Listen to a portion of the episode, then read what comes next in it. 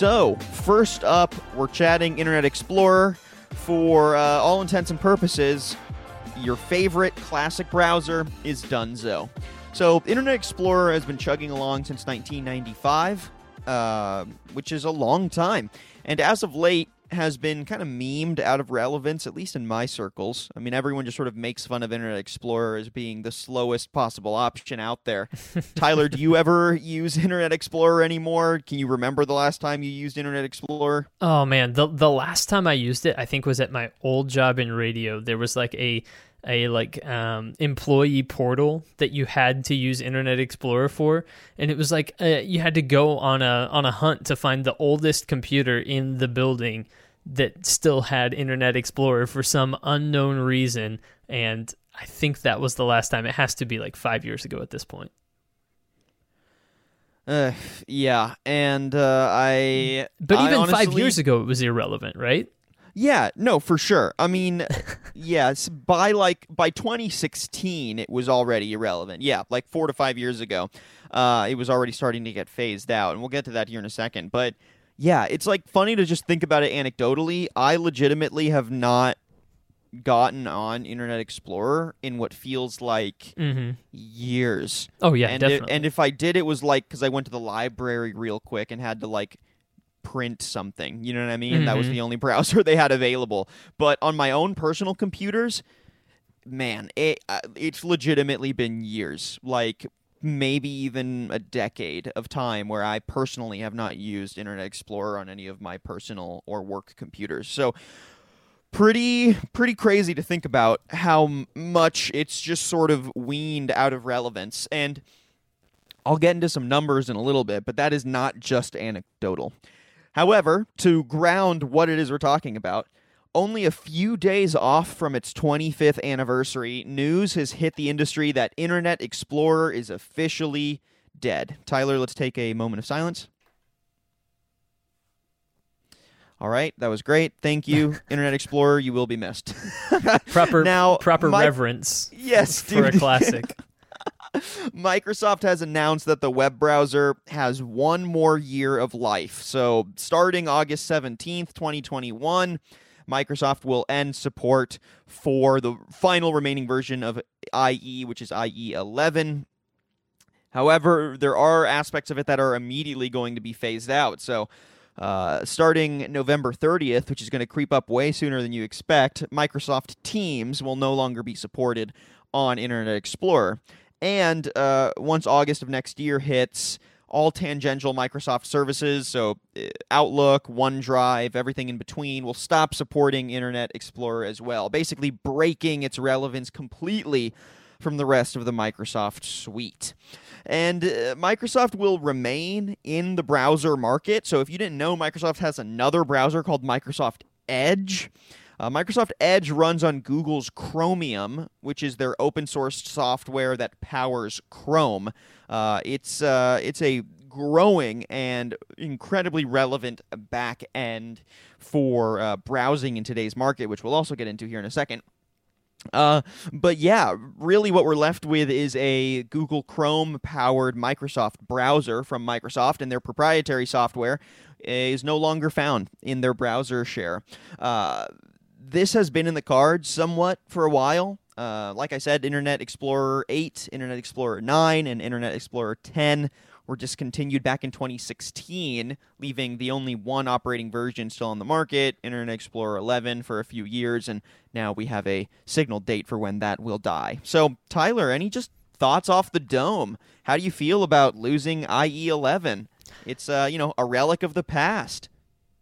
Well, it's uh, it's particularly interesting now that that we're reaching that point in the internet, and I guess we've we've probably been there for a little while, where things that you that were the dominant industry uh, standard, you know, like Internet Explorer, have now faded into irrelevance basically. You know like I, I that that's particularly interesting. And i guess i guess to a certain extent you know this happened with aol right? Uh aol was like the way that everybody got online. I mean shoot there are movies with uh, based around aol you know that you've got mail uh whole thing. And so, you know, like it, it's it's interesting to that we're to this point where like the second generation of things to come along. Like AOL was the standard. Internet Explorer came along uh, once people had like broadband broadband and weren't using dial up anymore. And Internet Explorer was dominant for a while, and now we've seen that fade into irrelevance. And it kind of makes you wonder what are the things that are popular now that in 10 years we're going to be like oh yeah that was a big deal and now it's gone? Um, and so that, that, that's kind of where my, my initial thoughts go is that, uh, that, it's just interesting to see the cycle of life in these sorts, sorts of things. Yeah it really is. And uh, you know microsoft is kind of known for missing the jump on some of the um, like emerging technologies. They were behind on mobile considerably and didn't get into mobile until um, uh, you know Apple had sort of already claimed that large market share. Um, they you know they they put a lot of their stock in personal computing. Uh, but as of late, uh, their cloud products and their productivity and, and business processes, like those products, um, end up uh, overtaking personal computing. Uh, at least that's what we saw in Q4 of 2019. We saw their intelligent cloud and productivity services, yeah, overtake their personal computing. And if you look back even just like five years, personal computing has spiked up and down and up and down, but remained the main way that it aims to make money.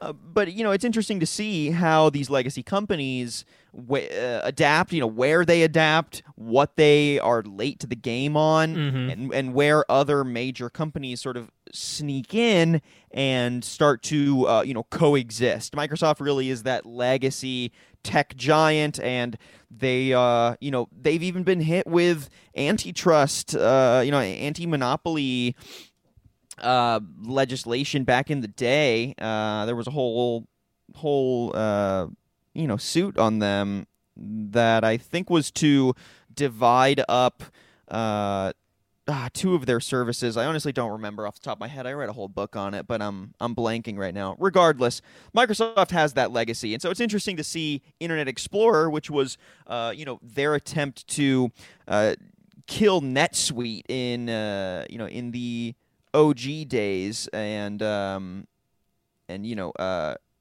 get in the browser like the access market right. now they're dropping completely off the face of the earth. So i agree. It is pretty interesting. Now i want to uh, highlight a few other numbers here that i think are important. The browser market share worldwide for july 2020 uh, is pretty shocking. Uh, this is based on numbers from StatCounter. For many people, this might not be that like uh, surprising of information, but when you look at the future of you know what Microsoft offers and and where it is putting its eggs, in which baskets it is leaving them, uh, you know, it starts to signal why maybe we saw Internet Explorer disappear. So, 66% of the browser market is taken up by Chrome. So Chrome leads by a long shot because in second place we have Safari at 17%. So we see Chrome um, lead the way. People seem to like the combination of Google as the browser, uh, like software, and Google as the actual access point. Then we get Safari, the built in Apple uh, and OS browser, Mac OS and iOS then we get Firefox at 4%, and from there it's it's just downhill. So we get Samsung Internet at 3%, Opera at 2%, and then we get Microsoft at the very bottom. Uh, Microsoft Edge only has a 2% market share, and Internet Explorer was at 1% in July of 2020, which I doubt is going to be increasing anytime soon after this news that it is being absolutely abandoned. So, uh, when you look at that breakdown, Safari and Firefox uh, and Samsung, you know, they have their own proprietary backend, so that gives us, you know, 25 ish percent. But most other major browsers in the market today, including Google Chrome, Microsoft Edge, Brave, Vivaldi, Avast, Opera, they work off of Chromium, which is the hmm. basis hmm. of Google Chrome. It's their open source software.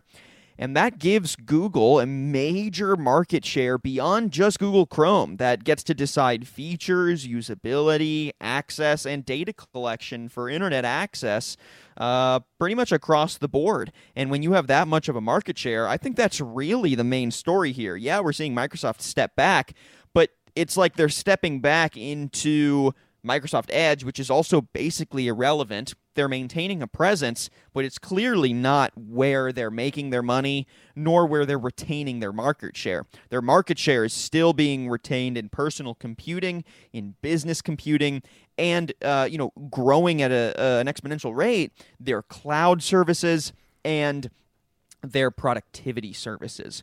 So Tyler, any thoughts on that, on what it has to say for the future of uh, some of these major tech companies? It's a really good question, um, and, and th- my my most basic, simple answer is I'm not entirely sure. Yeah, um, I, I, think that there is a lot of value for Google in this, right? If they're funneling everybody through Chrome, that's a lot of data that they're that they're able to collect, right? Which we know Google does, and then that that data is valuable to to businesses, to companies. Hey, you want to reach X amount of people at this demographic? All right, we're able to do that, and so I think that that having that type of market share is extremely extremely beneficial for Google um, because it just means uh, that they're able to continue what their their normal business practices already are, right? Right, right, and you know, I I think it just highlights. Uh, it highlights the flexibility that a lot of tech companies have now in retaining their relevance because to some degree you know microsoft apple google uh, amazon uh, you know, Facebook, even like those are the main five right now. They can branch out and offer new services, and to some degree, if those new services take off, they can leave behind what made them popular in the first place. Uh, because they have the capital resources, they have the infrastructure to just sort of mess around, try new stuff, and their their market share is um, you know, is pretty insulated. Like they would have to catastrophically fail at a product launch. There'd have to be a major scandal. Something would have to go terribly wrong. Finances would have to be in complete disarray. But otherwise, if they maintain some steady revenue, they can branch out, try new products, and, you know, slowly transition their business model. And I feel like that's what we're seeing with Microsoft. Like personal computing obviously still wins mm-hmm. for them, it's their bread and butter. But all the different choke points in internet access that they wanted to have a monopoly over, right? Which, you know, I, am not just saying anecdotally, like they're the major tech company that has a history of uh, antitrust suits against them. They wanted to be the tech company. So they wanted to, you know, have a bottleneck for software development, for the computers themselves, for the internet access. And you've seen really what has worked for them is the computer. They've left behind internet access that has been basically completely taken over by uh, Google. Google now uh, runs the show for any sort of access to the internet. Facebook, you know, is is similar um, and has you know purchased Instagram and expands into other social media ventures. Amazon expanding into cloud services, which is where it makes a huge chunk of its revenue now and actually runs a loss operation on its retail. So you see a trend here. They get established with a, uh, a business model that allows them to drive out competition and become, uh, you know, almost invincible in, in one chunk of a market. And then they use that influence to retain their spot in the market mm-hmm. and then branch out and try other things where they could find relevance and success works for some things, doesn't work for the other things. But I think we have to acknowledge like the only reason why they're even able to transition like this and completely restructure their business model in what feels like uh, you know f- five years i guess yeah that's like a time to prepare. But in the grand scheme of things is not that much time. Uh, you know they can do this because of their size their resources and um, you know I, I think it it should keep us focused on at least in the browser market, but I think just more generally in all of the different markets that impact uh, big tech today, how are these companies retaining their influence? Why are they able to? And you know what does it mean when one company has 66%, if not more, of the market share for you know X product, X thing? Is their product really that much better? Mm-hmm. Have we been, have we been conditioned to use the product? Um, are there really alternatives that are uh, useful at all? and um, you know what does the market and the consumer have to trade for using a platform with that much market share? So i think those are the big questions that we should be asking ourselves as we step away from this story. But it is interesting to see internet explorer just you know uh, get that that death kiss goodbye it is now a part of our past daniel and it will stay that way totally totally and uh, you know i think for these other companies uh, the value they see in browsers right now is just to remain relevant in the space. Like I don't think Firefox uh, or Microsoft or even Apple with Safari really has like any chance of reaching uh, Google's dominance here. And with the way Google continues to grow and add new services and embed itself in different aspects of your internet experience, I think the consumer has been conditioned to value uh, operational efficiency and uh, interoperability now. That's a big one, right? You want all your things linked to all the other things. That's the big new trend. I mean, it's not really that new, but you know, it's exciting. It's cool. It's uh, easy to be able to just jump from this Google thing to that Google thing, and your whole world exists on Google. Uh, so, with that kind of convenience, I doubt Google is going to disappear anytime soon or lose that uh, that leading market share. So, I think you know like the question of what do tech companies look for in value from browsers nowadays anyways uh, when the market still had some competition it was you know we want to be the ones that are profiting off of the access point to the internet if we Mhm. can profit off of the access point huge right because then you know everyone has to use said access point right and clearly Google uh, is winning that battle. Um, so I, I feel like these other companies are just staying in the game to have some skin in the game, but none of these other companies, uh, I think, should be relying on their browser ever reaching that kind of size without some major industry shakeup because Google is relatively insulated because of its size and uh, capital resources now. So, you know, Firefox is not getting anywhere close anytime soon. hmm And I don't think Apple cares to get Safari that high either. So I think this is just sort of the dynamic that we're going to have for a while. And I wouldn't be surprised if Google continues to uh, bleed its backend into other uh, browsers to where, you know, eventually we could have just an entirely Google powered internet uh, access market. And, you know, there might not be any real competition or alternatives. So, direction of the industry is definitely an interesting one and one that we need to be keeping an eye on. Yeah, no, I I I totally agree because you can very easily see how Google has um, entered into the territory that Microsoft previously held. So it's uh, Right. it, it's a very curious situation for sure.